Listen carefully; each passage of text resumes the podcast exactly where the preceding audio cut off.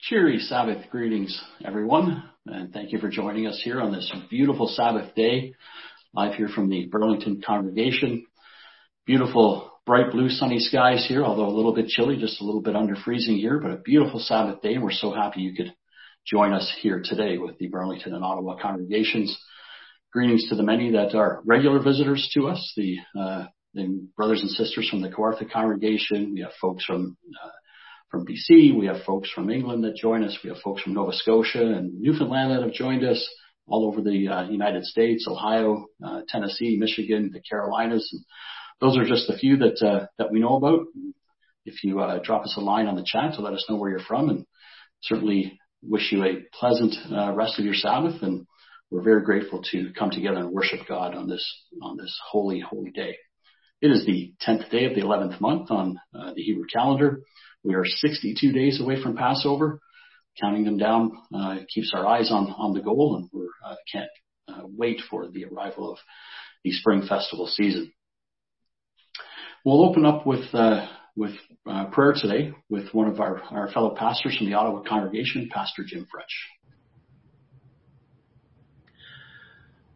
Holy Father in heaven and Jesus at your right hand, we are so thankful that we can come together on another Sabbath day we realize the Sabbath uh, dates back to creation, Father, and we we look to the lessons that uh, we can learn every week.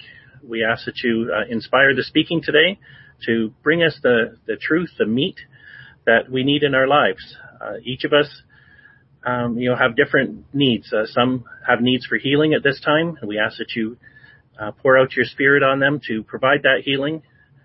some need encouragement.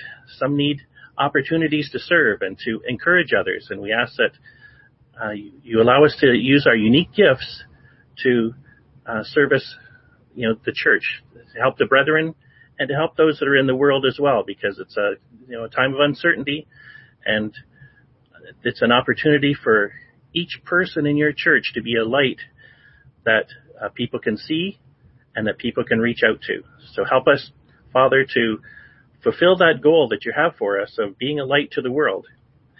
So we thank you for this service that we can partake in. We ask that you help us to drink in all the knowledge that we can from the messages and and Father, that uh, we take advantage of the worship opportunity as well to worship you and Jesus Christ um, for being the awesome God that you are. So we ask that uh, you know the song service, the worship part of this service, the intercessory prayers, all of those things uh, come together as well as the sermon. So we thank you for uh, this week's Sabbath service and we turn it over into your hands through our high priest, the Lamb of God, our Savior Jesus. Amen. Amen. Thank you, Jim. Appreciate that very much. And as for those of you who are regular uh, attendees, you know, we begin with a prayer and then go into a song, uh, a singing of a hymn. If you are new, we do welcome you as well. Please join us in singing hymns to our great, our great God, as our brother Jim just, just mentioned. The uh, words will uh, be displayed on your screen, so do join us on page 245 of our hymnal. We'll begin with My Savior's Love.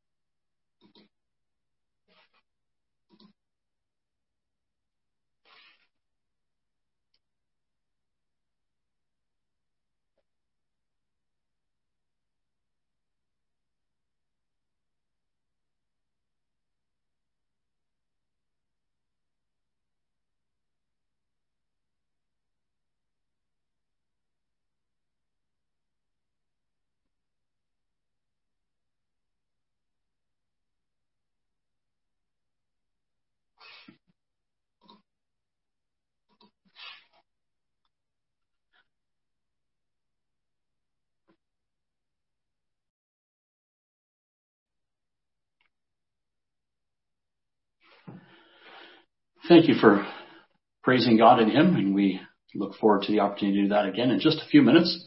Before we get to that, let us uh, hear some announcements, just a few. Uh, first and foremost, the, the Wednesday study is coming up uh, this Wednesday at 7.30 uh, p.m. Eastern on the pl- very platforms you're watching uh, here today. So do join us there. We'll be in Psalm 103 and 104, God willing. And following the study, we're planning a live Q&A session. So do submit uh, or plan your questions uh, if, you, to send them in through email. Many have already done so, or prepare to put them into the chat room, and we will handle those Q&A sessions, those Q&A uh, questions at that time. So we're very much looking forward to doing that. It certainly is a great way to get to know each other and interact a little bit at the end of the studies, and we're looking forward to that. Just a few other uh, announcements, just by way of reminder that the for those of you uh, in Canada uh, plan on going to the Collingwood Feast site, the committee is still looking for volunteers, so do get a hold of Pastor Jim French. You can find that on on the through the Canadian website. He's looking for volunteers. The him and the pastor Rick Dubler and those who are coordinating the feast this year. The uh, reminder to that during the chat session, which we're, it's, a great feature to have. If we can keep the chats uh, relative to the topics of the sermon during the sermon time, it's just a, a, um, way to ensure that we're focused on the sermon and, we're honoring God during this time. And, and but do feel free outside of the before we get started and, following to stay and socialize. It's a great way to get to know each other, and we certainly developed a lot of uh, friendships and and, and and ties in the the in the body of Christ through people we've actually never met. I'm, I'm quite very good friends with people now through that, that, that chat. So good opportunity to fellowship. That brings us to the end of the announcements. We now will go to our deacon, uh, Jan Kowalczyk, who will handle the intercessory prayer. Good afternoon to all of you and happy Sabbath. So here let me just read the request, all these individuals who reach out to us through this week, and some of them more than a week. So uh, we have somebody new here, Jennifer Monks, wife of Gary, a gentleman for, from the UK, and who is the, on the MAP program, uh, CGI, and she complains about severe heart palpitations this week regarding some medical attention. We have Jean-Michel Belanger from Ottawa, hospitalized with an infection, and his resident has been hit with an outbreak of COVID-19. Sister Margaret Townsend from Ottawa, recovering from laser throat surgery related to cancer. The surgery happened on Tuesday. She's just recovering at her home now. Alex Nicholson from Nova Scotia reports that his bacterial infection has gone away, but is still dealing with a possible uh, hernia. RJ from US, who's our regular follower, severe nerve damage acting up. Sydney McEachran from Nova Scotia, Nova Scotia, hearing hernia recovery going well as, is the rebuilding of his home that was burned just in December. And our own brother, Dylan Swen, from our congregation from Burlington here, is complaining about his, his back, bulging disc in his back and severe, severe pain. And Tricia Plunkett from BC, continuing health troubles. And Maria Brown from Nova Scotia, fibromyalgia flare-up, extreme pain.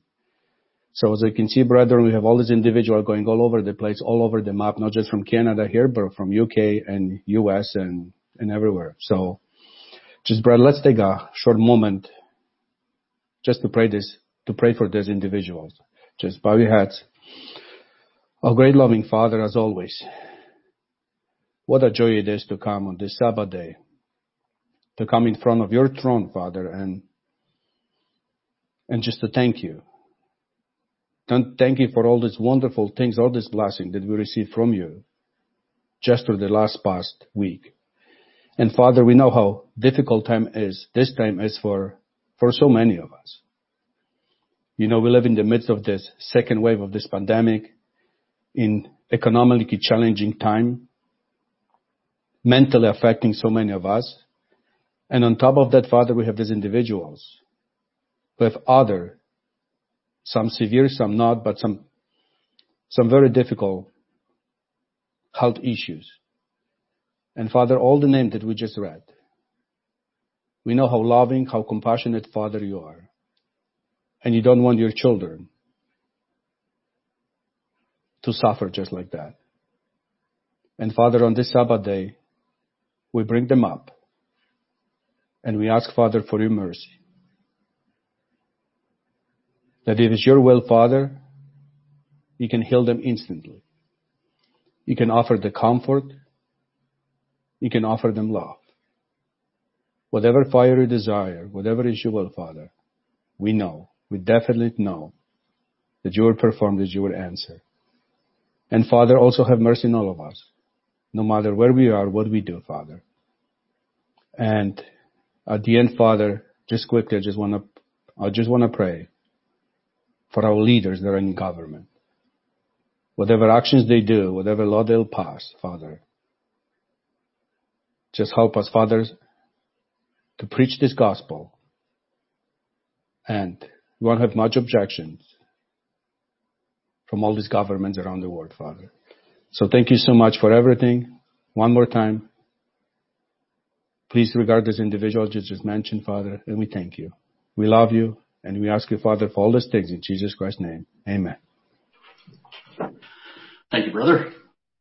We will now go to the scripture reading, and we invite our pastor uh, from Ottawa, Jim French, back to uh, present the scripture reading today. It will be 2 Timothy chapter 2, verses 1 through 10. 2 Timothy 2, verses 1 through 10.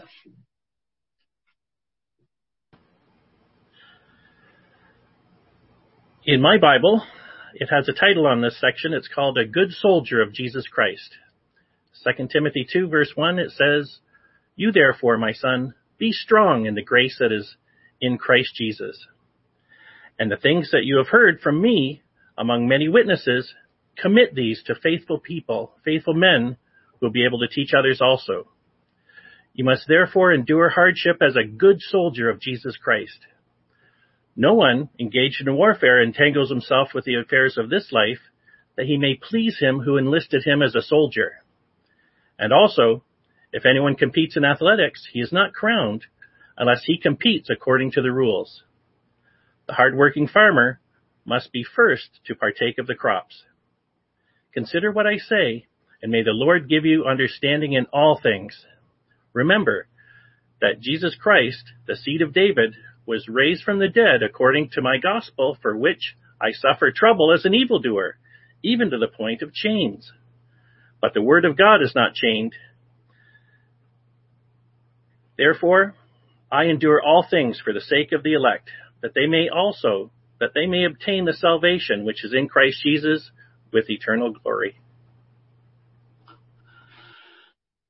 Thank you, Pastor Jim. We appreciate that. We will now move to the hymn. The next hymn will be on page 162. Again, the words will be displayed on your screen, and we'll sing The Mercy That Never Fails. Immediately following this hymn, we will hear from the main message of the day from our pastor, Adrian Davis. An interesting title here for you. Looking forward to this message. It's called Sudden Death Over Time. sudden death over time. But first, the mercy that never fails. And then Pastor Adrian Davis.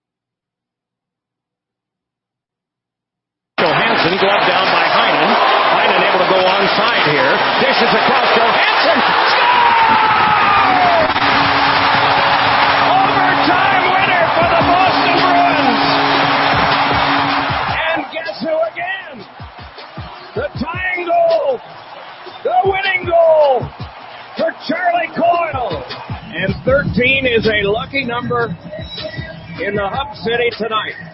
Regained by Pesce. Brett Pesce. Niederreiter in the front.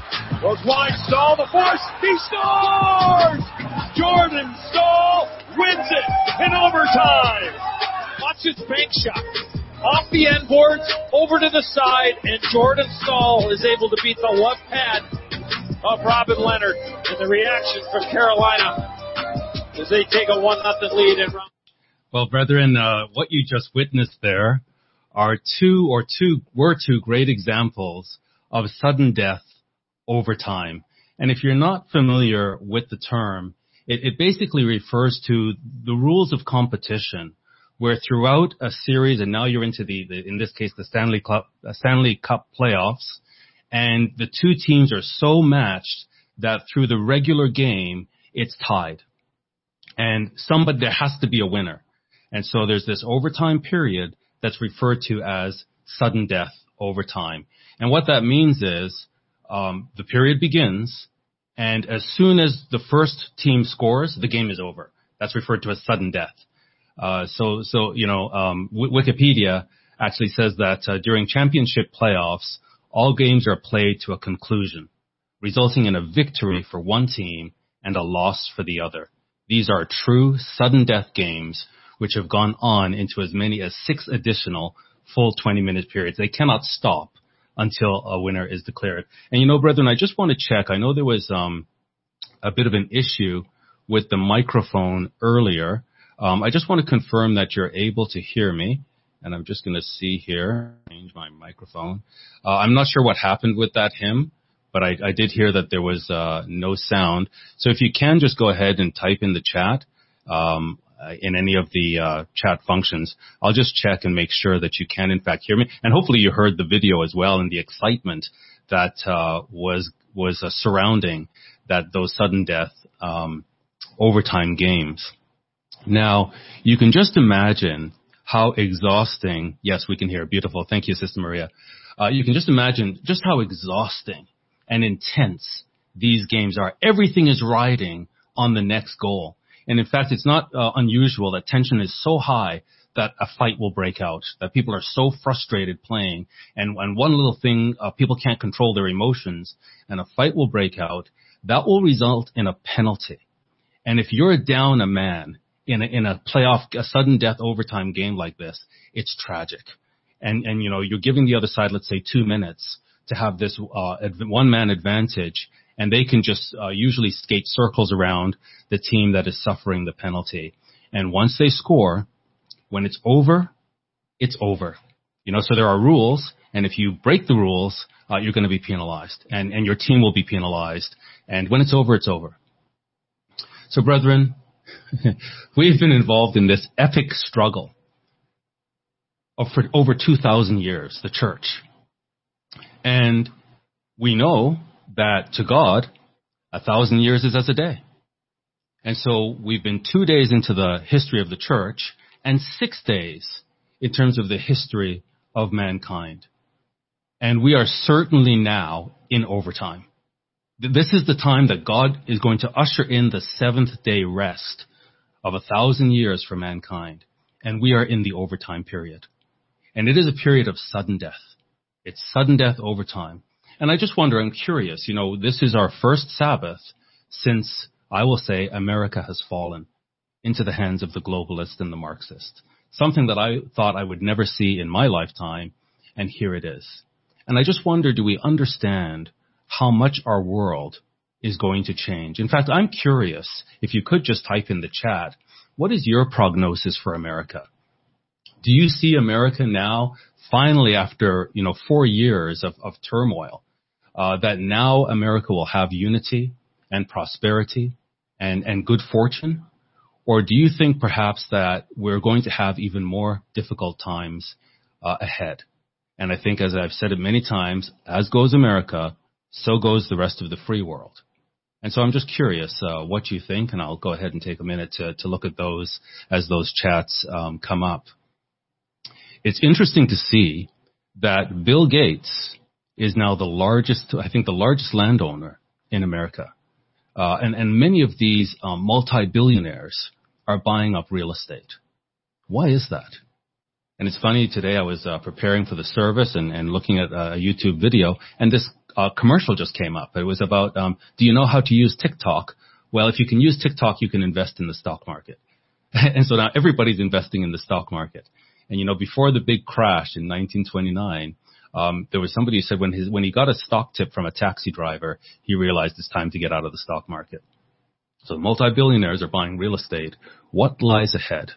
Are we going to see a massive uh, crash in the economy? Uh, what else will we see? I just looked here. I see uh, our brother Seabree says economic collapse is coming. Uh, John Davis says it's not a good change. Uh, it's it's uh, Obama's puppet time. He says. I think it's beyond President Obama.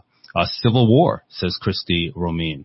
And uh, Scooter Rose says it will get worse, not better. So I think the prevailing, um, Sister Maria says, more difficult times ahead.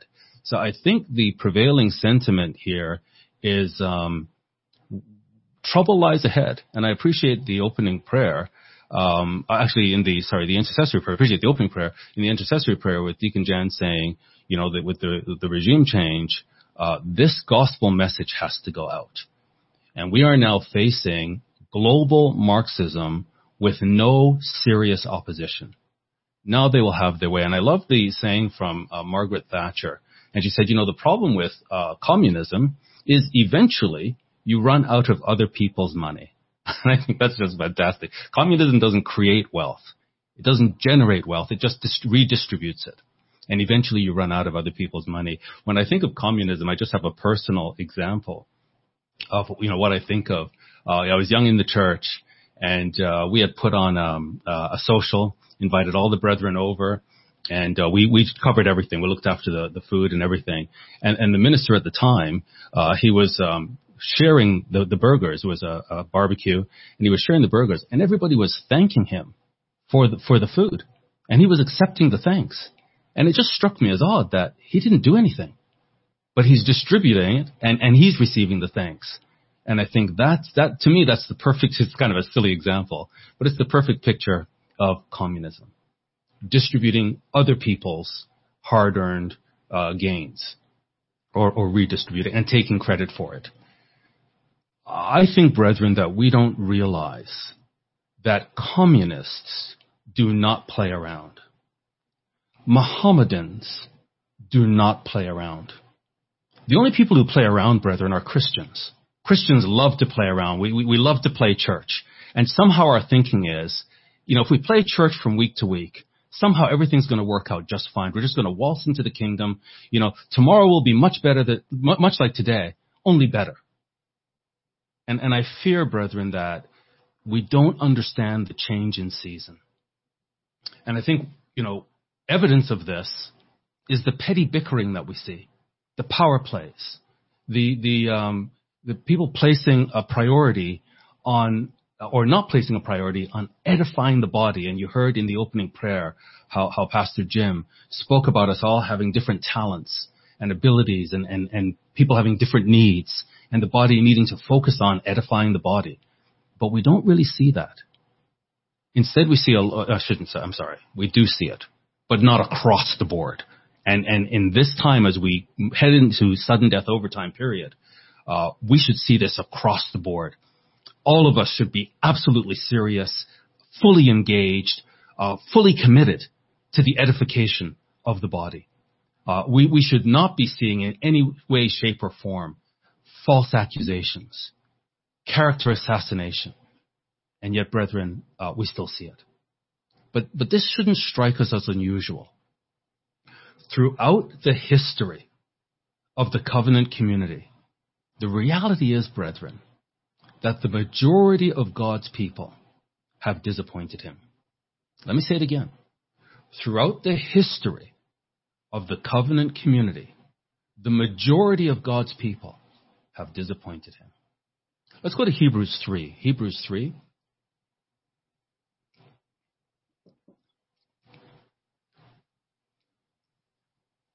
And let's uh, just break in at verse 18. Hebrews 3 and verse 18.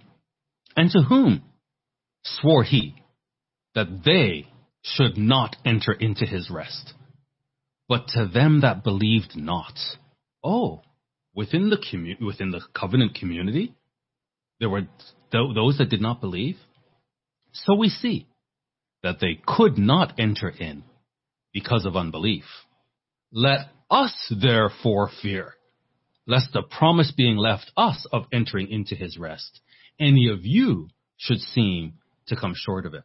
And, and here we are, brethren. We're well past the, the, the sort of the 6,000 year marker. God is patient, not wishing that any should perish, so he's extending the period. We're well into the overtime period. And let us therefore fear, lest the promise being left us of entering into his rest, any of you, any of us, should seem to come short of us, short of it. For unto us was the gospel preached as well as unto them. Paul, Paul makes no distinction, brethren, between the gospel that was preached to ancient Israel and the gospel that he preached to the first century church. So unless we understand the gospel through the lens of how ancient Israel would have understood the gospel, then we're preaching the wrong gospel. Ancient Israel would not recognize the gospel that traditional Christianity teaches. And yet, as we heard last week in Deacon Jan's message, this gospel, Christ said, this gospel, the gospel that he preached, will be preached throughout all the world. The same gospel. And then Paul preached that same gospel, and he shows us here that it's the same gospel that was preached to ancient Israel. The only difference between the gospel that, that they heard and the gospel that we hear is that it says here, but the word preached did not profit them. Same gospel, it just, it didn't profit them, not being mixed with faith in them that heard it. So the difference being, brethren, that we believe the gospel. And we are going to act according to the gospel. And we are going to understand that the Sabbath rest, the 1,000 year millennial rest, is, is, it's any moment now. God is being patient, but how much can this wickedness go on? How intensely can it get? You know, this, we have this global now build back better. What does that even mean? Uh, let me interpret. Let's build Babylon back better. Build Babylon back better. And, and are, are we going to just sign up and support this globalism? Brethren, there's always a small remnant that pleases God. And, and we have to be determined to be in this small remnant. And it's going to take great effort. It's not a matter of coming to services every week, listening to a sermon, doing nothing, having a coffee, putting our feet up, wash, rinse, repeat. It, like, is that logical? Is it possible for us to inherit the kingdom of God with this lackadaisical, no effort, just kind of take everything for granted approach? Or do you think it's more likely that the size of the reward that God is promising us indicates the level of effort and love that we are going to express in pursuing it. So, so last week, Brethren, Deacon Jan gave us a very strong exhortation. And he said that, you know, we have to preach this gospel. And the only way we're going to preach this gospel and not back down is if we uphold truth. And so what I want to do today, brethren, is I want to add, I want I want to reinforce what Deacon Jan said. We're going to be upholders of truth. We're going to preach the true gospel. And then I just want to add one more exhortation in this overtime period. Uh, Pastor Murray said that we're 62 days away from Passover. So as we approach Passover and then when we observe Passover, the exhortation that I want to add is we must love one another. We must love one another. That our love for one another is going to dictate and, and, and demonstrate our success. So what I want to do in terms of unpacking this is first I want to un- ensure that we all understand what is at stake. You know, when these um, NHL players are on the ice and they are they are exerting themselves, they're putting all everything is in, everything is on the line. They know what they're competing for. It is the glory of the Stanley Cup. They're not confused. They know that one team or the other is going to lift that cup above their heads and rejoice and celebrate. Both teams can't take the cup home. Do we understand the glory that we are pursuing? That's number one. Then I want to explore how our society has actually programmed us to fail. If we don't understand the influence of the devil and, and, and his tactics, then we could easily fall victim and lose out on everything. So what's at stake? How does our society program us to lose? And then finally, I want to conclude with how we must steel ourselves to endure hardness so that we can obey the Lord's command to love one another. Loving one another, it's not this sort of like, oh, this sort of syrupy, isn't it nice to know the Lord and to love one another? It, it was so important to Jesus Christ when he was on earth that it was his last command to his disciples. My command, it's not a request, my command is that you love one another. This is Christ who gave all the prophetic understanding of what lies ahead for his church. And his final words to his disciples, you make sure you listen to my command and love one another. And it's going to take endurance to do this. So I wanted to, I want to conclude with that. So let's start, brethren, with what's at stake. So we're 6,000 years into the history of man. We're on the cusp. We're on the verge of entering in to this Sabbath rest that we just read about in Hebrews 3. And God is patient. We're so close now. But every day that passes is an oppor- another opportunity for someone to hear the gospel, for someone to repent, for someone to get serious about God. And so that's our job, to turn many to righteousness. Now, the globalists, as I said, no opposition. So now we're going to see an acceleration of evil. It, you know, it doesn't, it doesn't change the reality of what we're engaged in, but it does change the nature of our work. So, okay, the previous administration is gone. There's a new administration coming in. This new administration, I hope we all understand this. They're socialist, they're globalist, they're Marxist. They hate Jesus Christ. They hate Jesus Christ. And, and they're going to punish and destroy anything that opposes them. So they're going to, I, I really do feel sorry for the previous president. They're going to go after him. They're not happy that he's gone. They must destroy him. And, and that hatred is not so much about him. It's about the opposition to their power. And there is no greater opposition to their power than the Christian and the Word of God.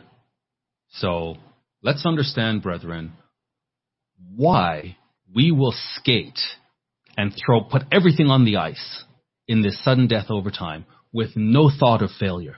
That this, this is it. Every minute counts. We must play according to the rules. We can't afford to be a man down. We've got to do everything according to the commandment of the Lord in order to achieve this mind-blowing reward that God holds out to us. Let's just get a sense of the reward by looking at the letters to the churches.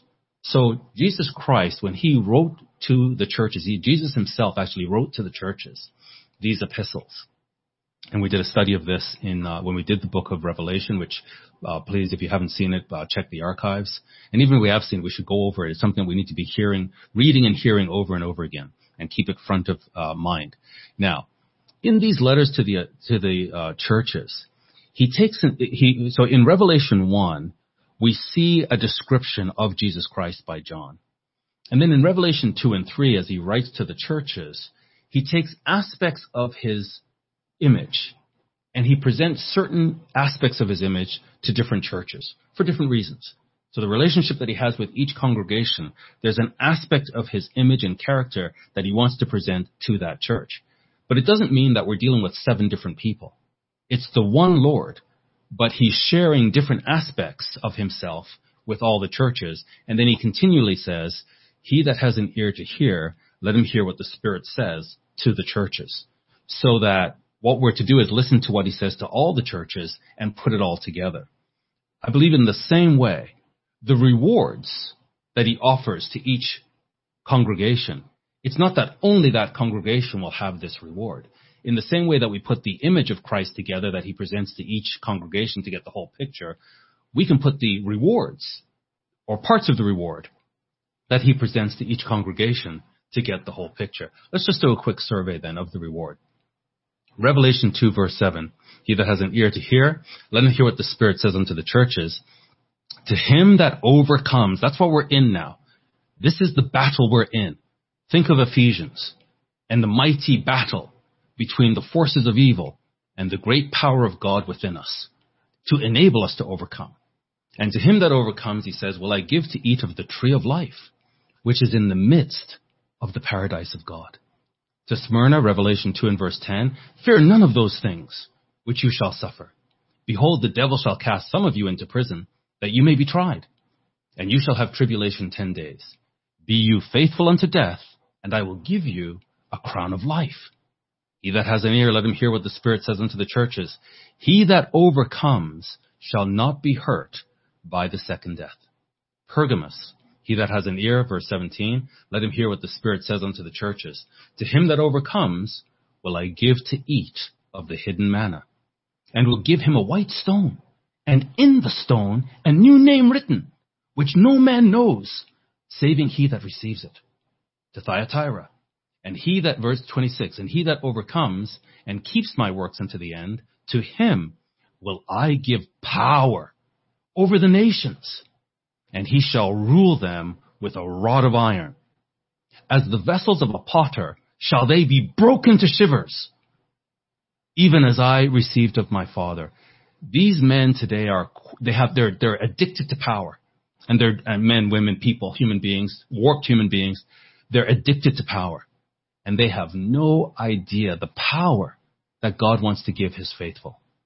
So much so that all the power of the nations will be crushed by those who reign with Christ. All those powers that oppose Christ, we will join Christ in putting them down. And we shall rule the nations with a rod of iron. And I will give him the morning star. The morning star, Christ himself. Revelation 3 4, Sardis. You have a few names even in Sardis which have not defiled their garments and they shall walk with me in white, for they are worthy. He that overcomes, the same shall be clothed in white raiment, and I will not blot out his name out of the book of life, but I will confess his name before my Father, and before his angels. To Philadelphia, him that overcomes will I make a pillar in the temple of my God, and he shall go no more out, and I will write upon him the name of my God, and the name of the city of my God, which is New Jerusalem, which comes down out of heaven from my God, and I will write upon him my new name. To Laodicea, to him that overcomes, will I grant to sit with me in my throne, even as I also overcame and am sat down with my Father in his throne. So brethren, let's, let's just use our imagination here. Let's stretch our minds and let's fast forward into the Sabbath rest the millennial Sabbath rest. And Christ is now on earth, and we have inherited this kingdom with him. And as we look across the letters to the churches, he that has an ear, let him hear what the Spirit says to the churches. What do we see? We will be eating from the tree of life in the paradise of God. We'll be wearing a crown of life, eternal life. We'll, we'll not be hurt by the second death. It will be impossible for us to die. We will eat hidden manna with a, will receive a white stone and etched in that stone will be a secret new name. And we will have power over the nations and rule them with a rod of iron. And we will walk with Christ in white. And our name will never be blotted out of the book of life. And our name, our new name, will be confessed by Christ before the Father and the angels. And we will be a pillar in the temple of God and will never be put out with the name of God and the city of God, the New Jerusalem, and Christ's new name written upon him, written upon us. And we will sit with Christ on his throne. Like, my, my brain is, is like it's, it's hard work trying to put all this together and, and, and imagine it, but it's right around the corner. We're in this, we're in the overtime period. It's right around the corner. This is ours, as long as we don't lose it. Daniel saw this. Let's go to Daniel 7. Daniel 7. Daniel saw your future. Daniel saw my future. Daniel 7 and verse 9. What did Daniel say? So, so Daniel was a, a, an extraordinary man of God and, and a beloved man of God and a special man who was given uh, foresight into the time ahead. Although he didn't fully understand everything he saw, he did see it. And he saw your future and mine. In Daniel 7 and verse 9, he says, I beheld till the thrones were cast down. All of this build Babylon back better. It's all going to be destroyed. I beheld till the thrones were cast down, and the ancient of days did sit, whose garment was white as snow and, and the hair of his head, it was like pure wool. And his throne, it, it was like the fiery flame. And, and his wheels like a burning fire. A fiery stream issued and came forth before him. I'm, I'm telling you, thousands upon thousands ministered to him. And 10,000 times 10,000 stood before him. The judgment was set and, and, and, and the books were opened. Verse 13. And I saw in the night visions, and behold, one like the Son of Man came with the clouds of heaven, and, and he, he came to the Ancient of Days, and they brought him near before him. And there was given him dominion and glory and a kingdom that all people, nations, and languages should serve him. His, his dominion, it, it's an everlasting dominion which shall never pass away. And his kingdom, it's that which shall not be destroyed. Verse 21. And I beheld, and, and the same horn made war with the saints and prevailed against them. Sudden death for the saints. In this overtime period, there's sudden death. But that's not the end of the story. Because this kept happening until the Ancient of Days came. And then judgment was given to these same saints of the Most High. And the time came that the saints possessed the kingdom. Verse 28, 27. And the kingdom and dominion and the greatness of the kingdom under the whole heaven shall be given to the people of the saints of the Most High, whose kingdom is an everlasting kingdom, and all dominions shall serve and obey him. There will be dominions. All these dominions, they're all going to bow down and serve and obey him, and the saints, we will rule with him. And then he says, hitherto is the end, this is the end of the matter. This is how it all ends. And we have to have this end in mind, brethren. This is, this is what we have to see. Now, as for me, Daniel, so this is the end of the matter. But Daniel says, as for me, uh, Daniel, my cogitations much troubled me, and my countenance changed in me, but I kept the matter in my heart. So Daniel was extremely confused by what he saw, especially when he saw the horn of the beast uh, prevailing against the saints it was hard for him to fathom and understand and very troubling. But he was trying to put the whole thing together. Here we are, brethren. We have the entire scripture, including everything that Daniel was given. We have the Tanakh, the Torah, the Nevi'im, the, the Ketuvim. We have the Tanakh, the, the, the Hebrew Bible. We have all of the apostolic writings. And we have the final revelation, the book of Revelation. And we can put all of this together to understand what it was God was showing to Daniel and what it is that's right in front of us now. It is like you can count it on a clock now, which reminds me again of uh, Pastor Murray's message, the compass and the clock. The compass has to be pointing in the right direction. This is the end point. This is where the compass has to point. And then we need to know we're in, we're in sudden death overtime. We're well past the time now. Every, any moment now. Anything can happen. Every night we go to bed, the next day when we wake up, we don't know what we'll face. So we have to be grounded with the compass pointing in the right direction and the clock telling the right time. And not thinking we have all the time in the world and we can, we can go anywhere. And it doesn't matter, uh, how we direct ourselves. Matthew 24. Matthew 24. We, um, when our kids were young, we moved out to the country and we raised them in the country. And I knew nothing about country. So we had to learn. And I knew nothing about trees. But you get to know the different trees. And, and one of the trees, the red maple, it's the first one to bloom. So as spring begins to approach, we watch the red maple and we begin to see the buds and we know, oh great, finally, because winter is quite severe in the country where we were. A lot of snow, very severe. We were a bit elevated. Uh, but then the spring comes and we see the buds on the tree.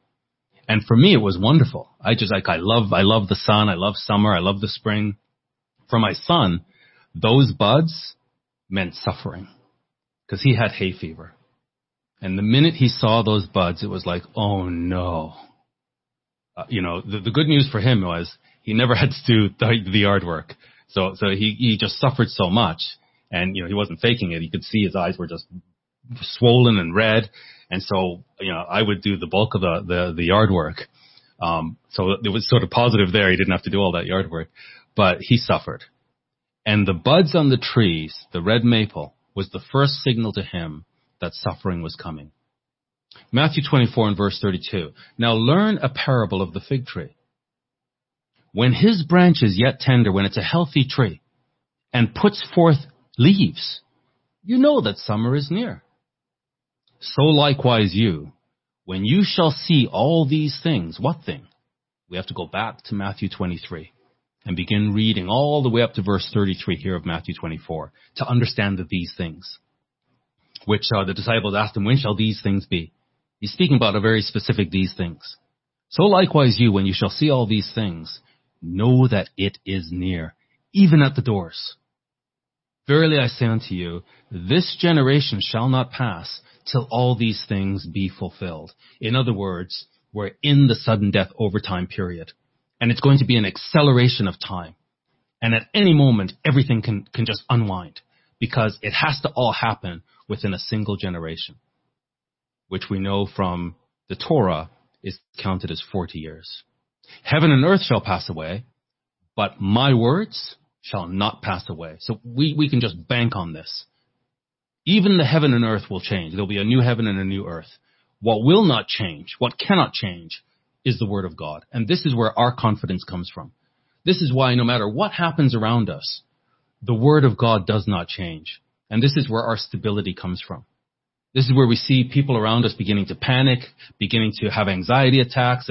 We're just calm. Okay? New world? What does this mean for us? How does this change our work, the nature of our work? Okay? Let's do this. And I'm telling you, brethren, the nature of our work must now change. If we have been coasting, there's no time for coasting.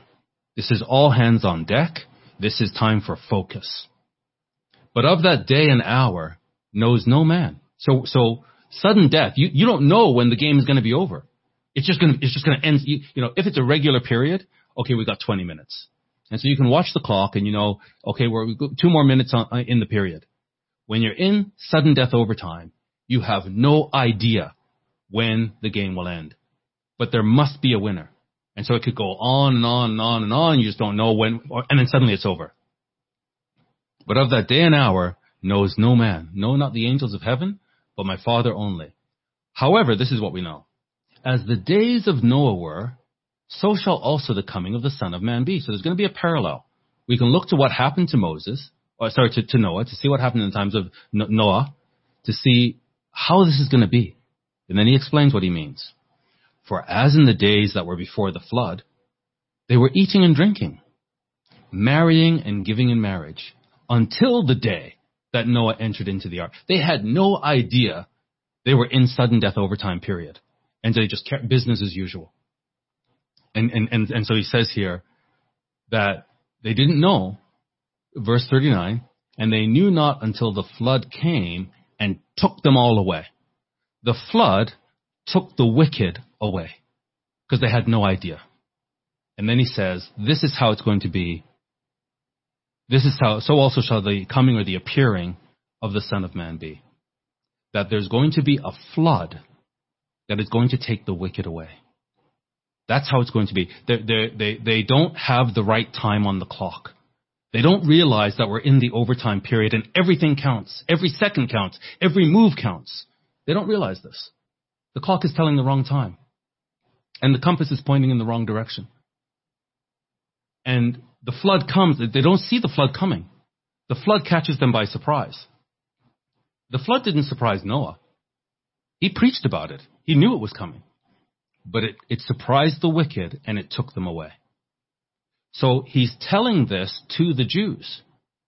We have to begin again in Matthew 23 and read Matthew 23 and 24 together to understand the context of this conversation. Because now he says in verse 40, then shall two be in the field.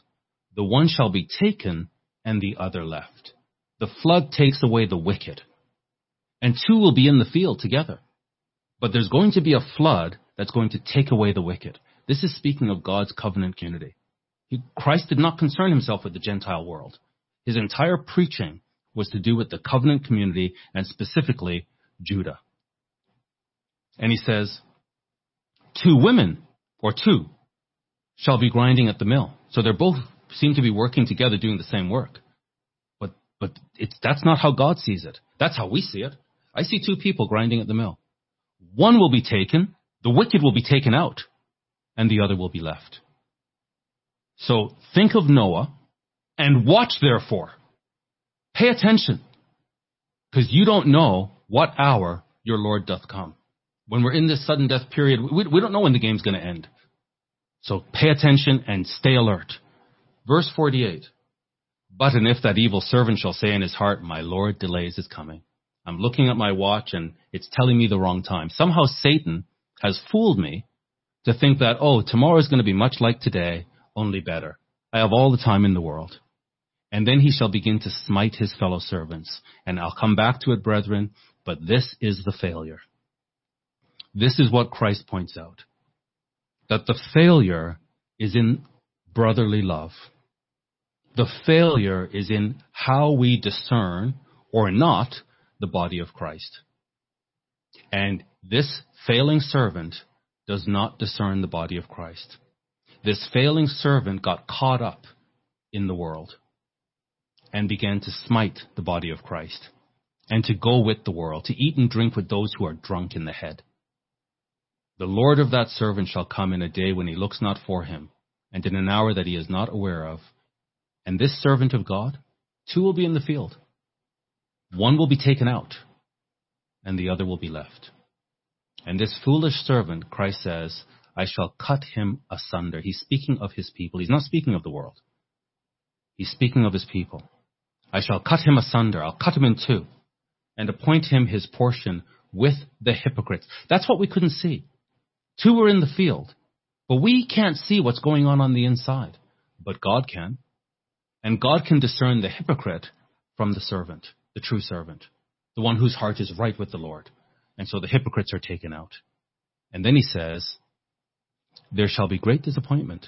The, the, the reason that there will be weeping and gnashing of teeth is not because people don't care. Oh, I, I didn't care. I didn't want that anyway. Is because they really believe that I can, I can receive all of this blessing. I can receive this great reward and still be a hypocrite. I can put my feet up and coast and the kingdom will, God has to give me the kingdom. And then the disappointment when suddenly the game is over. It's over now and there's no redo, there's no replay, there's no let's take back that goal and do it again. It's over. As soon as the score is the, the goal is scored, that's the end of the game. And it is what it is. And there's a winning team and there's a losing team. And and one is taken out of the winning team and pushed into the losing team. And the disappointment is so profound. The surprise that there is such a weeping and gnashing of teeth that is going to be painful to see. Now, our society, brethren, is designed and set up in such a way, our modern society, to cause us to be in that group of hypocrites, to cause us to fail. And unless we are aware of how our society is programmed and designed, you know, people think that philosophy is is this sort of course you take at school if you're interested in, in, in, in how people think. No, that's just false. Philosophy runs the world. Everybody functions according to a philosophy. And societies are designed according to a philosophy. And Nimrod was building a world according to a philosophy. And Nebuchadnezzar was building a world according to a philosophy. And build back better is building back a philosophy that is going to be affecting people globally. And Karl Marx was perfect. He, he was inspired by the devil because he came up with a philosophy that, that is just, it, it's so um, seductively, intellectually, uh, self-appealing that it's like it shows you the brilliance of the devil that this concept that he came up with, which is rooted in conflict, which comes from the devil, and critical theory, it's all about power to the people. Marxism is all about power to the people. You've got the bourgeoisie and the proletariat. Power to the proletariat, the masses. The masses must revolt and overthrow the structure. Power to the people. This is absolutely brilliant. And then now, postmodernism takes this philosophy and, and wraps it up with nice, you know, beautiful wrapping and a nice bow so that they can completely change language and censor any speech that goes against what they're trying to do and they can redefine speech and, and now they can overthrow patriarchy. And this thing is so intellectually smooth. It's coming right out of the imagination of the devil that even brethren fall for it. And Deacon Jan touched on this last week when he talked about his exhortation for us to love the truth.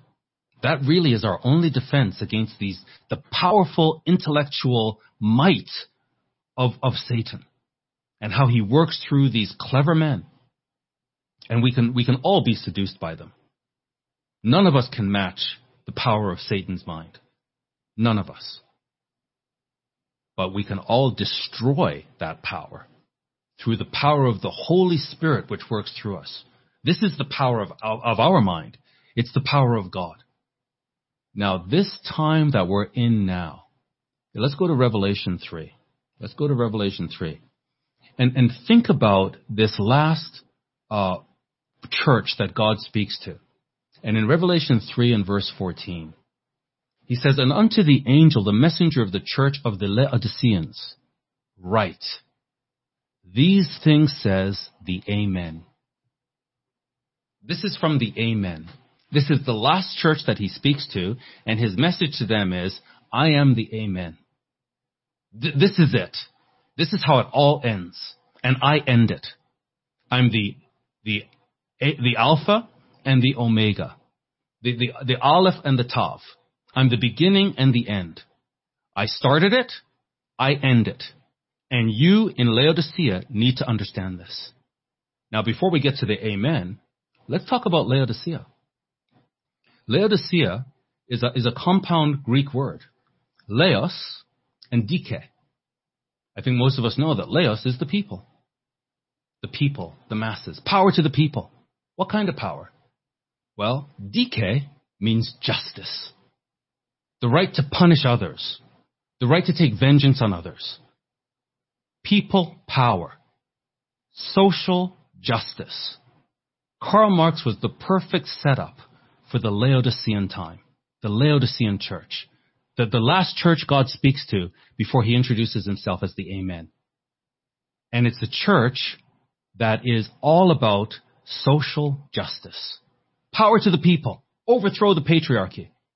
Is it no surprise that our own brethren get sucked into social justice and, and treat it like it's some kind of form of Christianity?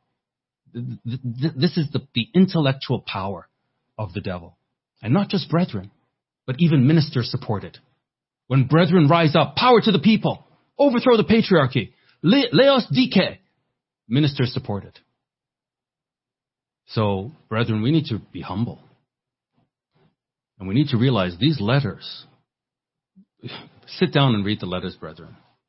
The letters of Jesus Christ himself to his love, to his church. And read it carefully.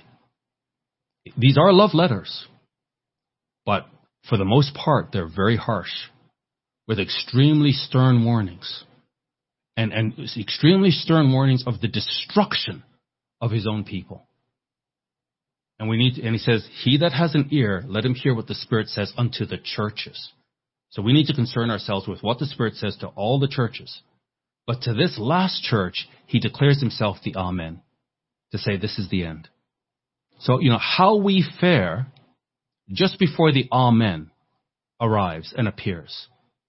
I think we could, we should use the, as we move into this new season, new administration in the most powerful nation in the world. There's now a globalist administration. Build Babylon back better. Using the might and the power of this nation.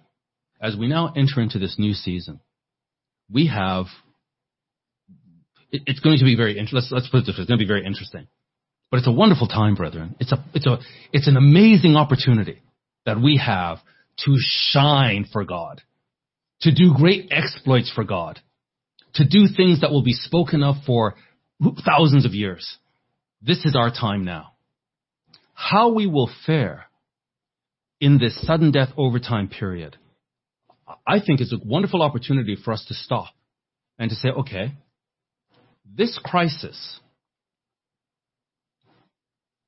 that we are facing now, we've had what, 10 months of, of just suddenly in this out of control world.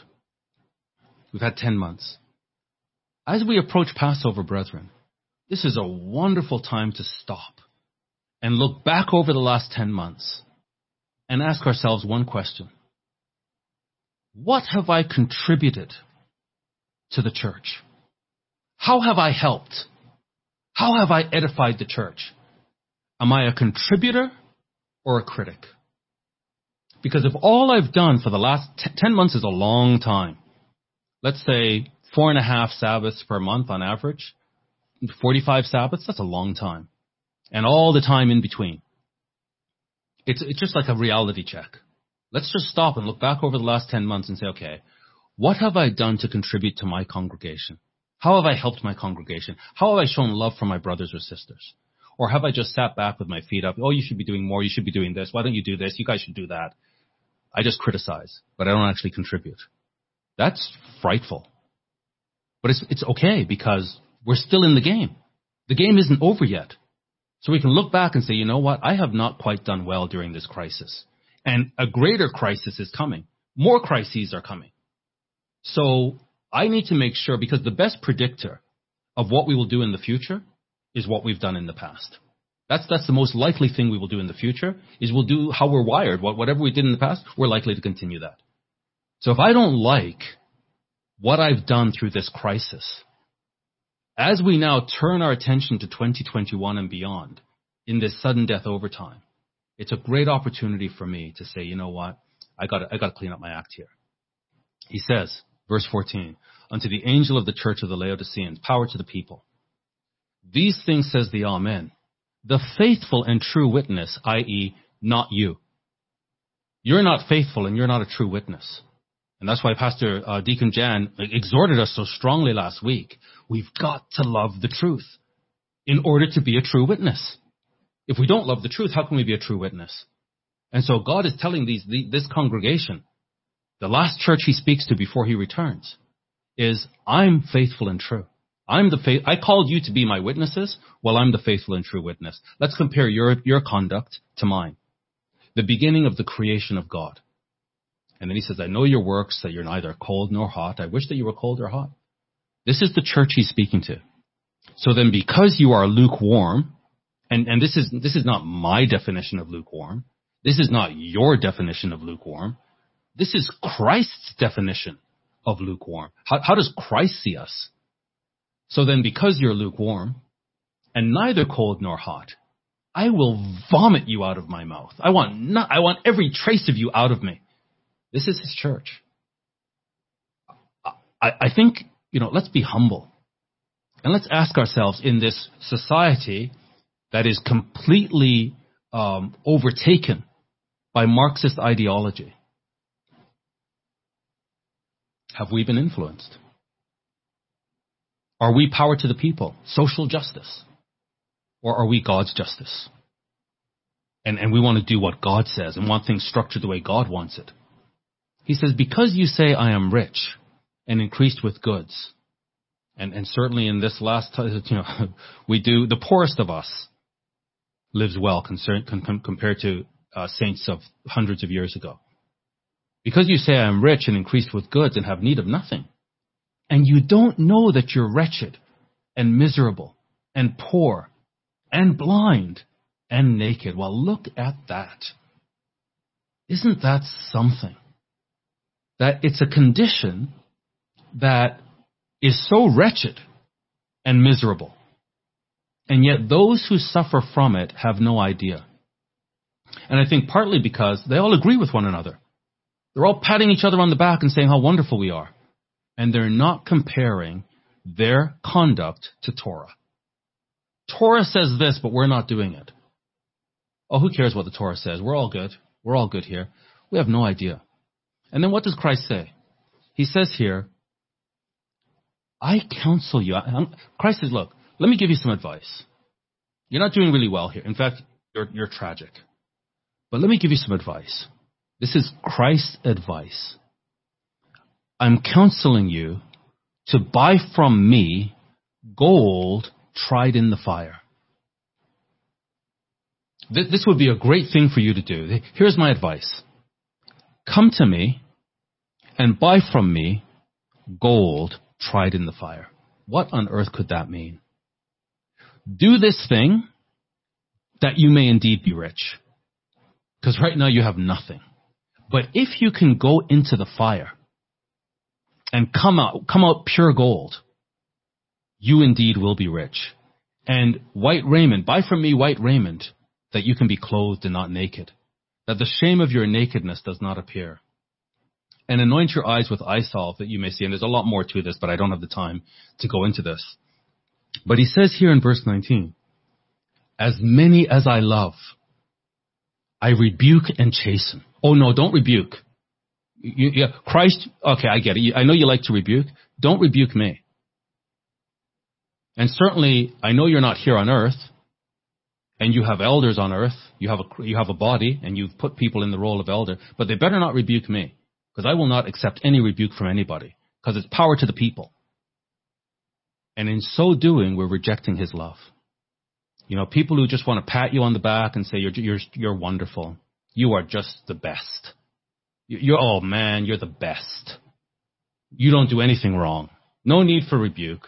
Why have a church that has rebuke? That wouldn't be fun. Let's have a church where anything goes. Power to the people. Laos dike. Christ says, as many as I love, and, and he loves this church. As many as I love, I rebuke and chasten. Be zealous, therefore, and repent. Act like you realize we're in sudden death overtime. Every move counts. And, and then suddenly it's all over. So he says, I counsel you to try of me, or to buy of me gold tried in the fire. What can he possibly mean? Let's go to Luke 11. Let's go to Luke 11. Luke 11.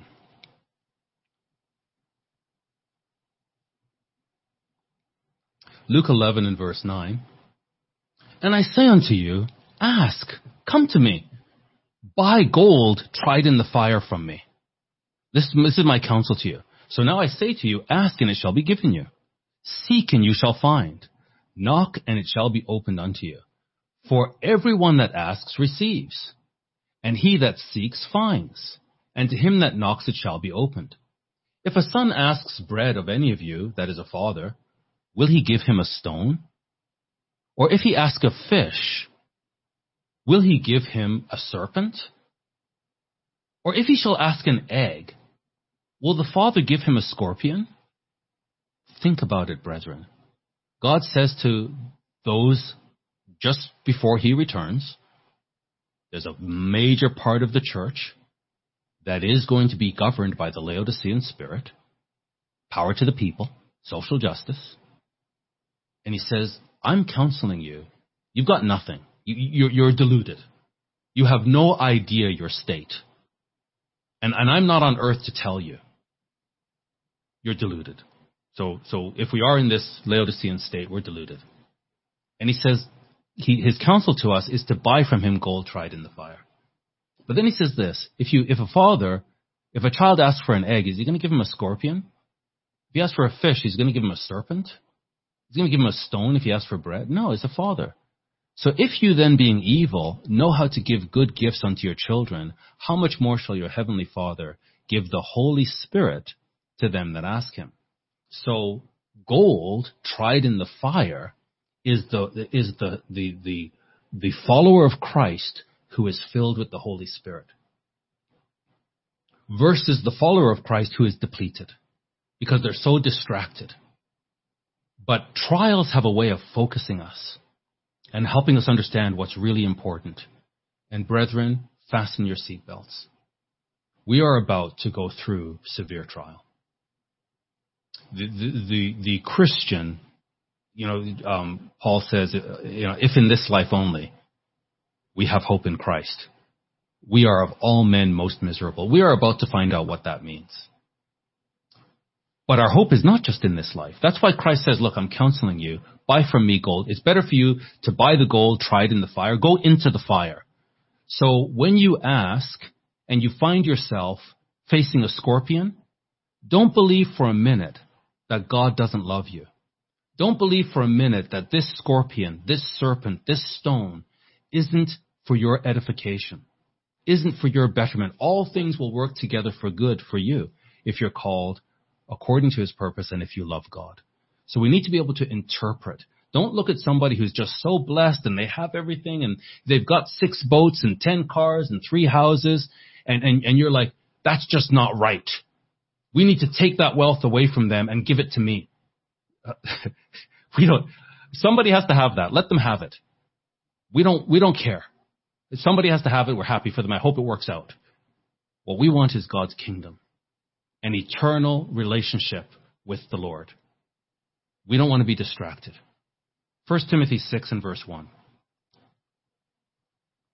1 Timothy 6 and verse 1.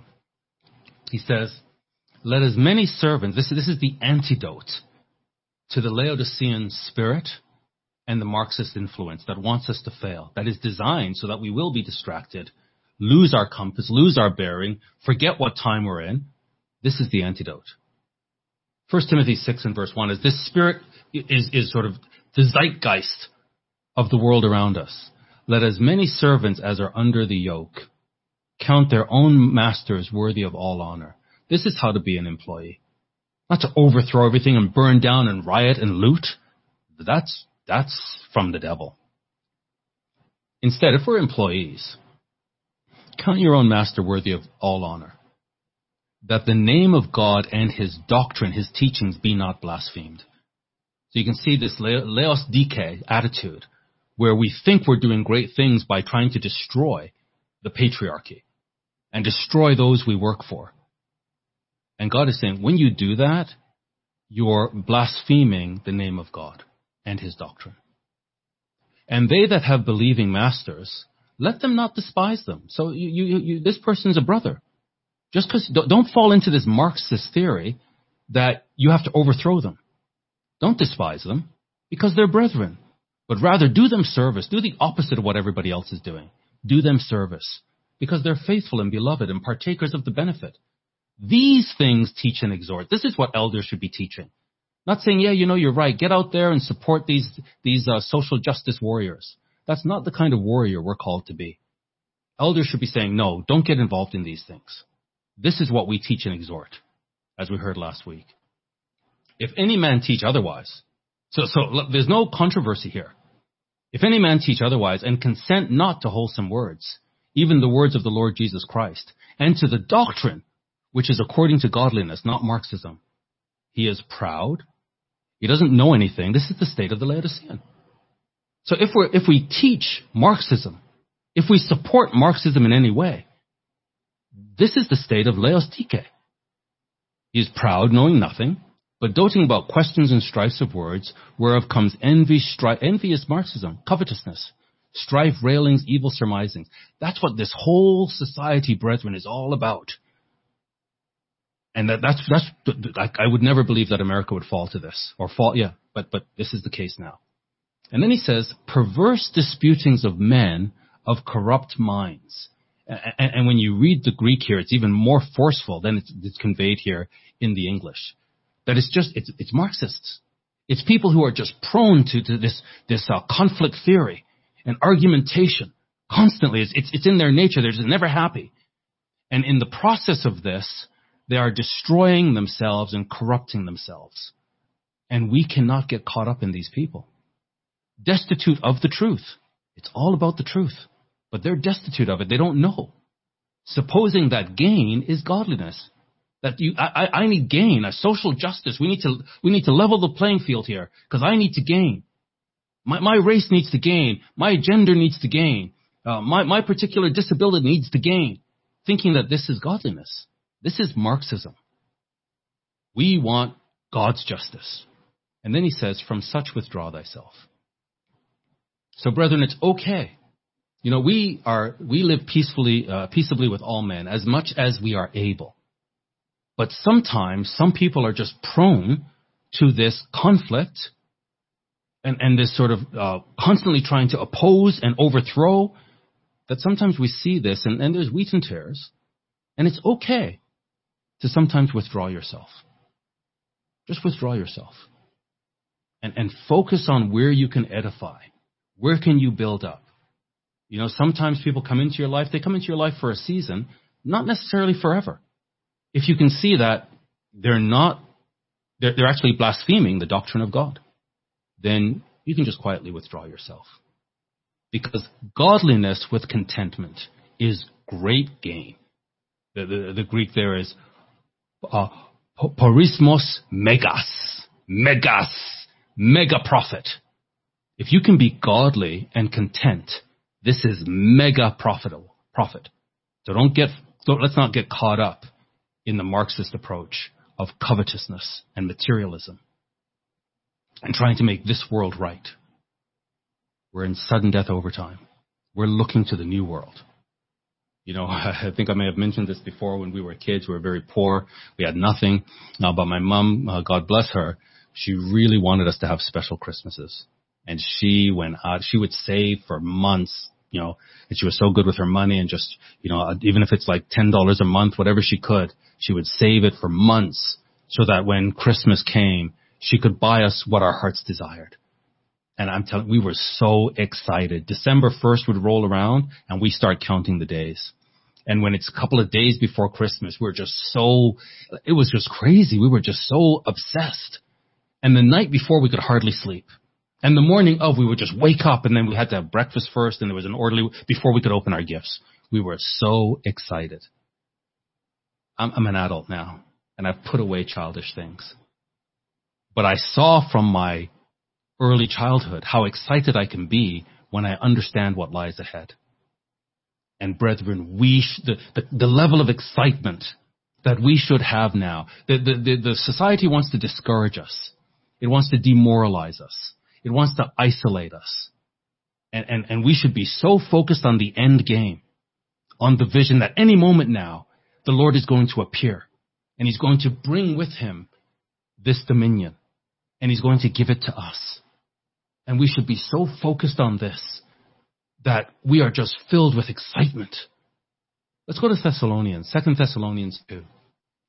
2 Thessalonians 2 and verse 3 it says, Let no man deceive you by any means. For that day shall not come, something has to happen first. And this is the danger for us. This is the sudden death. Sudden death is in different forms. Sudden death means the game's just suddenly over, but it also could mean for the Christian, we have been, we allowed ourselves to be deceived and taken. Two will be in the field, one will be taken. Sudden death. Sudden death can also mean our martyrdom which is in fact our victory. So in this, actually in this sudden death overtime, it is impossible for us to lose. As long as we love the truth, we are committed to preaching the gospel, and we love one another. He says, let no man deceive you by any means. Don't let this happen. There's going to be this, this move for deception. For that day shall not come except there come a falling away first. Two will be in the field, one will be taken. A flood is going to take one out. And while this is happening, the man of sin will be revealed, the son of perdition. In verse 7 he says, because the mystery of iniquity is already at work. These are invisible forces, brethren. And there's, there's something happening in our society that this mystery of iniquity is working. Its, its, its purposes and agenda are unfolding right under our noses. It's already at work. Only he who now uh, obstructs this will do this until he's taken out of the way. So something is going to happen where whatever is holding back this mystery of iniquity will be taken out of the way so that the mystery of iniquity can now go full force. And at that time then in verse 8, and then at that time shall that wicked be revealed. So that wicked, this, this demonic, uh, influence, this person, this beast power, we don't know who it is yet, but it's at work. It's being formulated. We've got to build Babylon back better, stronger. And then suddenly the wicked is revealed. And this beast, the Lord shall destroy with the spirit of his mouth and shall destroy with the brightness of his coming. This is his parousias, the parousia. This is his appearing, that this, this brightness of his appearing is going to destroy the beast. And so no matter what these people do, this is what we're looking for, the parousia. Now what's interesting is verse 9. Even him whose parousia is after the working of Satan with all power and signs and lying wonders. So there's two parousias. And so they're hidden, we don't see them. And then one parousia emerges and deceives so many. So many run after him because he's saying all the right things and power to the people, Laos Dike, and they get swept up with this parousia. And then the parousia of Christ appears and destroys that deception. You know, again, it's been 10 months, brethren. What have we done? I almost feel like we could be like Abraham, where Abraham, God, God says he's going to come and destroy his own people. Read the letters to the churches, and we're going to read this, this uh, letter right now. There's great destruction determined upon the people of God. And Abraham, when he saw what, when, when God shared with him what he was going to do to Sodom, Abraham appealed to him and said, okay, let me not speak to my Lord, but can I just ask you, like, suppose there's 50 righteous people there. Will, will you destroy the whole city and, and even the 50 people? And God said, no, if there's 50 people, I won't. And then God, uh, Abraham kind of starts to negotiate, well, what if it's 45? And then, okay, what if it's 30? What if it's 20, down to 10? If there's 10 people, and then God says, okay, if there's 10, I won't. And you know what? Sodom was destroyed because there was not 10 people. And we could look back over the last 10 months. And let's look back over our own life. And God is angry with the church for our behavior. And if he were to say, you know, I'm going to look back over the last 10 months and Abraham were to appeal on our behalf and say, God, you know, yes, it's 10 months, but, you know, if we could look at their lives and find like let's let's bring it down to 10 minutes of edification. If, if you can see where they spent 10 minutes edifying the body, will you then spare them? And God says yes. If I evaluate their lives and I can see over through the through this crisis that they spent 10 minutes trying to edify the body, then I won't destroy them. How would we fare, brethren? I, I hope we would say, hey, thank you, Abraham. Thanks for intervening. I know I've made some mistakes. Appreciate that very much because I really have done my best to contribute versus sitting back and just criticizing. Verse 10. With all deceivableness, this is, this is, this is the mystery of iniquity, and now this intellectual power, powerhouse, is unleashing. With all deceivableness, apate, of unrighteousness, adikias. This is, this is the extreme, this is all, all the deception of the iniquity in them that perish. Two will be in the field, one will be taken, one will be destroyed, and the other will be preserved. Because this thing is coming with all of the apate of adikias in them that perish, in the church. Why? Because they received not the love of the truth. The aletheia. That they might be saved. That if only we had loved the truth, this is what would have preserved it. We don't have to be intellectual powerhouses. We don't have to be sorting through postmodernist nonsense to try to say, I wonder if this is true. We just have to study the Word of God and love it. Love that it cannot be moved. That this is the truth. And as long as we stick to this and don't get caught up with anything else, we'll be great. We'll be fine. We'll be saved. They won't be able to take us out. And then notice this. So, so within the community, there's going to be a great falling away. It's like the, the flood of Noah. This, this, this flood of deceivable, deceivableness. This, this flood of intellectual deceit and, and, and righteous rhetoric is uh, through the parousia, the appearing of this build Babylon back better religion of let's all come together and in this ecumenical council, let's all hold hands and it's all about uh, fake love, that those who do not love the truth are going to fall for this, so they will be out in the sudden death overtime period. And God says here in verse 11 that it is in fact for this reason that God shall send them energian planes, energetic delusion Delusion full of energy. That's what he's sending in this sudden death overtime period. Because he wants to knock out those who don't love the truth. This is God doing this. That they should believe a lie. That the, the, the deceivableness is going to be so packaged that if we're not anchored by the truth, it's going to sound good. And we're going to argue for it. And we're going to fight for it. And we're going to resist any type of rebuke against it. And we're going to be surprised because the whole time we'll be saying, we're such wonderful covenant people of God, and we are the Jews. And God is going to be so angry that when he comes, not only will he reveal our hypocrisy, but he says, I will make those who say they're Jews, but they're part of the community of this deception. I'm going to make them come and bow down before you so that they can understand how much I, how much I love you. It, it, God is a God of justice, and He's going to be so disturbed by what has happened within His covenant community that He's going to take those who fell for this and make sure they bow down before those who love the truth. That they all might be condemned, all of them. They'll be in the field. Some will be taken by this flood of deception, but the others will be left. The ones that will be left are the ones that love the truth. So that these can be condemned who did not believe the truth. But they had pleasure in unrighteousness. This, this is pleasure. You know, of course, you know, we think of uh, these sinful things can be pleasurable. But the implication of the Greek, the, the eudo kesantes, is, is more around the fact that they consented to this. That when people were out in the streets rioting and burning down and killing, that there are people in the covenant community who said that's okay. There's a reason they're doing that. It's okay. They consent to it. And this is what the Greek implies.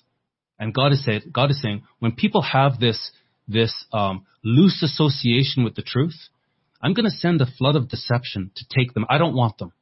I'm going to send a fl- and this parousia of the of the uh, man of sin is, is, is going to happen in such a uh, deceitful way that they're going to fall for it. And I'm going to send it with such energy that it takes them all out. And the only resistance we have to this, brethren, is our love for the truth. Okay.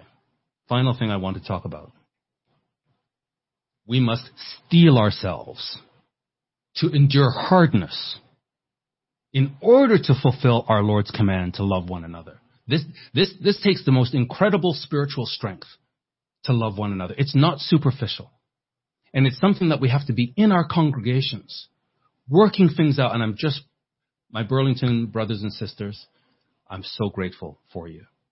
What we have gone through over these years that we have been together and fashioning and forming this congregation where we know each other and we've been through trials and we've learned to love each other. This is what every congregation, and we see our brethren in Ottawa, same thing. We hope all the other congregations are have this commitment to each other and not just on the fringes, but in it, edifying it, so that we can do this. And this, this Passover coming up, so that we can rehearse the agape and deepen our love for one another. That's what this is about. 2 Timothy 2. Let's go back to where Pastor Jim was this morning. 2 Timothy 2 and verse 3. You therefore endure hardness. Because of these things that he's explaining. Look, look, Timothy, and by extension, all of us, endure hardness. We're, we're about to enter into very difficult times. That's okay. Do you know why it's okay?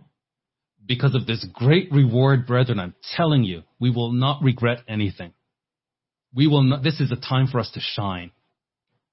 But we cannot shine if we're not willing to endure hardness. If we are Laos Dike, power to the people. I must have things my way. I must be comfortable. It's not right that I should suffer in any way. I, I power to the people. Laos Dike. We're not going to suffer. We, we, we must endure hardness. So whatever happens, we're not for one man or the other. We're just observing. We're observers. Okay. If, if the U.S. election goes this way, this is probably going to be the nature of our work. If it goes this way, then this is probably going to be the nature of our work. And, and what I can tell you now, brethren, is buckle up. And if need be, let's be ready for martyrdom. Let's be such faithful witnesses of Christ that no matter what they throw at us, we will not be intimidated. We will not back down. He says here, you therefore endure hardness as a good soldier. The, the, the word in the Greek is as, as a good stratiotes. It's really like a warrior. As a good stratio, stratiotes of Jesus Christ. So, so actually we're warriors. We're, we're in a battle, a sudden death battle. That's what this is about. How can we be putting up our feet looking for ice cream and cookies when we're actually in battle? No man that wars, and again in the Greek here, is the no man that stratiomenos, it's the same word. In other words, you must endure hardness as a warrior of Jesus Christ because no man that warriors entangles himself like the Laos Dike. We don't entangle ourselves with the affairs of this life. We observe it, we're aware of it, we can tell people what's going on, but we're not entangled in it. Why? That he may please him who what? Has chosen him to be a warrior. The Greek verb here is strato logesanti. Strato logesanti. It's the same word. So, so it's like you must endure hardness as a warrior because nobody who wars is going to get entangled because we've been chosen to be a warrior. So, so this calling that we're in, it's a calling of focus and spiritual battle. And that's, that's why he's called us. So just hold your place here. We're going to come back to this. I want to unpack this a, a little bit more. But if we're going to be the kind of soldier, the kind of warrior that has been chosen to war, to be in the sudden death overtime and to compete all out, if we're going to be that kind of warrior, let's just quickly look at Revelation 2.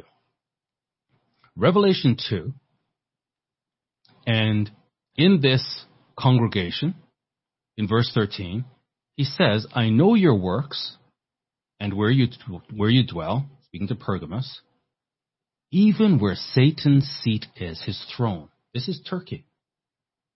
The, the devil's throne is in Turkey.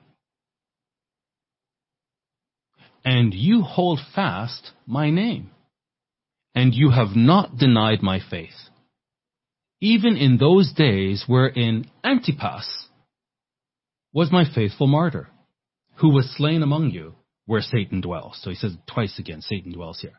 But I just want to point out this man, his name is Antipas. And God says he was my faithful martyr. And, and his name is very interesting. In Greek, anti means against, and pas means everything. this man was so annoying. He was against everything because he was living where Satan dwells. And now Satan is all over our whole world. And are you going along with Satan's activities? Then God declares that he's the Amen and the faithful and true witness. Or are you against everything? And people, this guy is so annoying. He's against everything. Yeah, because everything is wicked. So to be a faithful martyr, we have to be wedded to the Torah.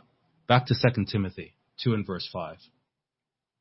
And if a man strive for masteries, yet he's not crowned, except he strive lawfully. You're in sudden death overtime and you can't control yourself, and you take your stick and you whack somebody, penalty. You're off the ice. Because you cannot be crowned unless you strive lawfully. And so we are governed by Torah. And we cannot be breaking Torah, doing whatever we like, Laos Dike, and then expect to be crowned. We have to fight this battle. We've been enlisted as warriors, and we have to fight this battle according to Torah. And now a very strange comment. How would you explain verse 6? The husbandman that labors must be first partaker of the fruits. How would you explain this? The husbandman that labors, he must partake of the fruit first. Consider what I say. And the Lord give you understanding in all things. So we have to consider this. What, what does this mean? That the husbandman that labors must be the first partaker of the fruits. And we have to think about this and understand it. Hold your place here. Let's go to John 15. John 15.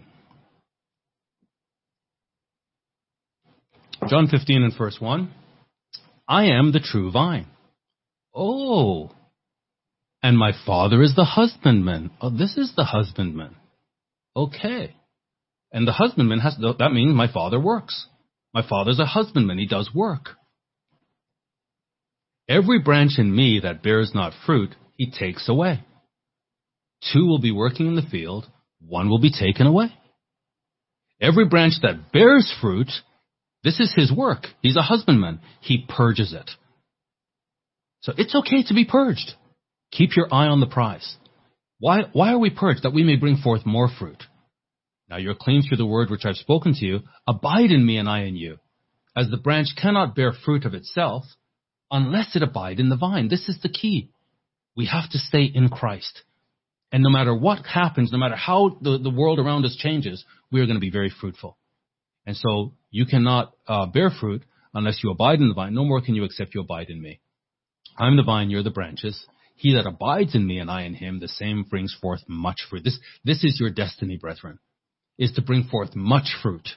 But to do that, we must abide in Christ. For without Christ, we can do nothing. If a man abide not in me, he's cast forth as a branch. Two will be in the field, one will be taken, and is withered. And men gather them, take them, and cast them into the fire. These are harsh words, and they are burned. If you abide in me, on the other hand, and my words, the truth abides in you, you shall ask what you will, and it shall be done unto you. In fact, herein is my Father, the husbandman, glorified, that you bear much fruit. This is how you shall be my disciples. So, um, now hold your place here. Let's go back to 2 Timothy 2. Now we can understand 2 Timothy 2, verse 6. The husbandman, that is the father, that labors, pruning, looking over the, you know, he says of Israel that this is my vine, this is my vineyard, and I'm looking for fruit, and all I got from them was poisonous fruit. So now he has raised up first fruits Israel with the Holy Spirit, and now he's working with first fruits Israel, and he wants the same fruit. And so he's a working husbandman, the father is. And he's laboring and he must be the first partaker. This is the, the, the idiocy, and in fact the blasphemy of Laodicea. Power to the people. Because they want what they want. They want to eat the fruit first. The fruit belongs to God first. But they want to eat it first. The husbandman that labors, God must be the first partaker of the fruits. It's not about us. In fact, he says earlier, you are soldiers. You've been enlisted. Forget your civilian life now. Forget about cupcakes and cream. Forget about putting on party dresses and, and, and ribbons in your hair. You've been enlisted as a soldier. Be ready to lay down your life because God wants fruit and he will eat first. Verse 8. Remember that Jesus Christ of the seed of David, you got to understand the gospel. He was raised from the dead according to my gospel, wherein I suffer trouble as an evildoer, even unto bonds. So my world has changed. I'm now in prison. But you know what? The word of God is not bound. So we don't care. Go ahead and build Babylon back better. It doesn't matter because the word of God cannot be bound. And therefore, as a good soldier, I endure all things. Why? For the elect's sake. For the elect's sake. For the elect's sake. This, this, this passion for the elect. Do we have this love for the elect? You know, um, when I was years ago, I had to get a blood test, and I hadn't gone for many, many years. And so I went to get this blood test, and they couldn't find my veins. And the nurse seemed panicked. She seemed worried. She's trying to find the vein. And she says, I, I can't find your vein. And she seemed worried. And then she says to the other nurse, I can't find his veins. He, he, I think he's dehydrated. I didn't know what was going on, but I started to feel myself start to sweat. And when she said, I think he's dehydrated, I'd never heard this before. I just passed out. I was just out cold. I don't know how long I was out. I don't think it was too long, but I finally came back.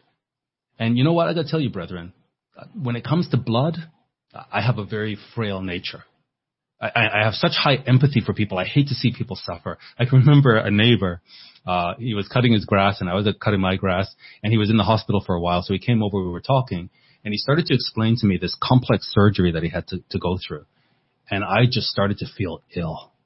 And, and to the point where I thought I was going to either vomit or, or, um, or faint. And I just had to, I was almost kind of rude. I said to him, excuse me. And I just left and I went inside and, and I needed to recover. And then after, I don't know, maybe 10, 15 minutes, I finally felt a bit better. I came back out. He was still out there. He comes back over to continue the story. but fortunately, I had a little bit of a break. But that's my nature. I don't like blood. I don't understand how people can do this kind of thing. But all of us are going to receive supernatural power when the Holy Spirit is filled up within us. And, and our frail nature will be nothing. Because it's not by strength or by might. It's by abiding in Christ. This is where our strength comes from. And no matter what they throw at us, we in fact will be able to withstand it. So he says here, therefore I endure all things for the elect's sake. This has to be our orientation. We've been enlisted for the elect's sake. We are soldiers and warriors for the elect's sake. That they may also obtain the salvation which is in Christ Jesus with eternal glory. It's a faithful saying. For if we be dead with him, this is our sudden death overtime. Does, we can't fear death. We, we, we should not fear death. Because if we be dead with him, we shall also live with him. And you know what? As, as the world turns against Christians, and Christians are the most persecuted group in the world right now, and it's increasing, if we suffer, and, and now with this new administration, they're going to let this thing, all these people can now come in to America. If we suffer, we shall also reign with him. But if we deny him, he'll also deny us. And if we believe not, yet he abides faithful. He cannot deny himself. I want to unpack a bit more here. And then I want to lead into the power of love, leading into the Passover. So I'm going to stop here though, just in the interest of time. And then we'll continue. Hopefully, uh, I'll speak with Pastor Murray if it's okay. I'll come back next week, if not um, the week after, and I'll do the rest of this because I want to I want to take time to really build into, and, and, maybe I'll just flesh it out a, a little bit more, how this endurance, this this understanding that we are warriors, how in fact it's going to make us the most loving people that we could possibly be for God. And how, in fact, this love for the truth and this love for God's people is going to fill us with the Holy Spirit in such a way that we shall do exploits, brethren. And, and it's, it's around the corner. You could, every, everybody knows the world is unraveling. Everybody has this sense that it, it's, we don't know where it's going. But we understand where it's going, brethren. And I'm telling you that what lies ahead is so glorious. Rather than me rush through it, let me pause here. We'll take, we'll, we'll uh, finish today and I will be back and finish this either next week, God willing, or the week after that. So brethren, we love you. We are going to do all we can to edify you. God says, if you love me, feed my church. We love God and we love you. And we're going to work hard to, so that we can all see clearly. And let's all pray to God that He continues to understand, give us understanding and strengthen us so that we can, uh, again, to the opening prayer, all of us have different gifts, different talents and abilities. If we are committed to this calling. So remember what Deacon Jan said last week. We've got to be upholders of truth, lovers of truth. And then we've got to preach this gospel no matter what. Okay, the seasons have changed. The environment around us has changed. The winds are against us. It's becoming much more hostile. So what? That means more glory. Because if we die, we'll, we'll live with him. If we suffer, we'll be glorified with him and reign with him. It's all good. So this is our moment. What, what an incredible time to be alive. So we're going to add now, and, and I kind of wanted to, all of this is con- context for where I want to go next, especially as we're coming into Passover. How do, how does this, this commitment to being enlisted warriors for God enable us to love one another? We love you, brethren. God bless. Thank you, Pastor Adrian, and certainly look forward to uh, part two next week of uh, this very profound message, sudden death overtime. Thank you for your efforts in putting this together. And we look forward to welcoming everybody back next week to hear the conclusion of this message. We will now uh, close the service with prayer, and after we do that, we will go into the uh, closing hymn, and certainly invite everybody, uh, remind everybody that the uh, Wednesday study begins at 7:30. Uh, we'll go through, God willing, two Psalms and then get to the uh, questions and answers. So do prepare some questions for us to interact on. And then, of course, God willing, you'll be back with us next Sabbath at 2.30 for the conclusion of this message. So after the closing prayer, we will sing page 227. And as you sing this hymn, in light of what we've heard last week and this week, uh, sing these, sing these words, meditate on these words as you're singing them. We will sing Faith of Our Fathers to close the service. Uh, but let's uh, bow our heads now in prayer. Father in heaven, we are just so very grateful to come together on this most holy Sabbath day We ask you to uh, collectively accept us before your throne, before you and Jesus Christ. And we are just so humbled to, to have access to your, your profound word. We are so um, grateful to come together on this day. And Father, we ask you to forgive us, forgive our sins, transgressions, and iniquities as David so eloquently wrote in the Psalms so that we can come before you and we can please you and we can continue to grow in the grace and character that you require of us. As the world changes for, for the, the worse, we can continue, we pray, to change for the better, that you may continue to reflect yourself in us, reflect Jesus Christ in us. And as you, as you judge our actions, may we find grace in your eyes. We ask you to dismiss these services here. We ask you to go with each and every one of us that came together today to hear your word expounded, to hear the, the prayers of those that contributed, the intercessory prayers, the worship music that we, that we sang together. Father, accept our worship, accept our service, we pray, and hear our prayers. And we pray, Father, as, as times worsen, that you will return your son to us as you see fit. But we know, according to your word, much lies ahead between today and that day. We ask you to give us the, the patient endurance to, to come together and to help each other through these tough times. Thank you, Father. Thank you for your, your, your mercy and your grace. Thank you for your word. And we just close these services now in complete humility and thankfulness. And we do so in the name of our elder brother, our Messiah and soon coming King Jesus Christ. Amen.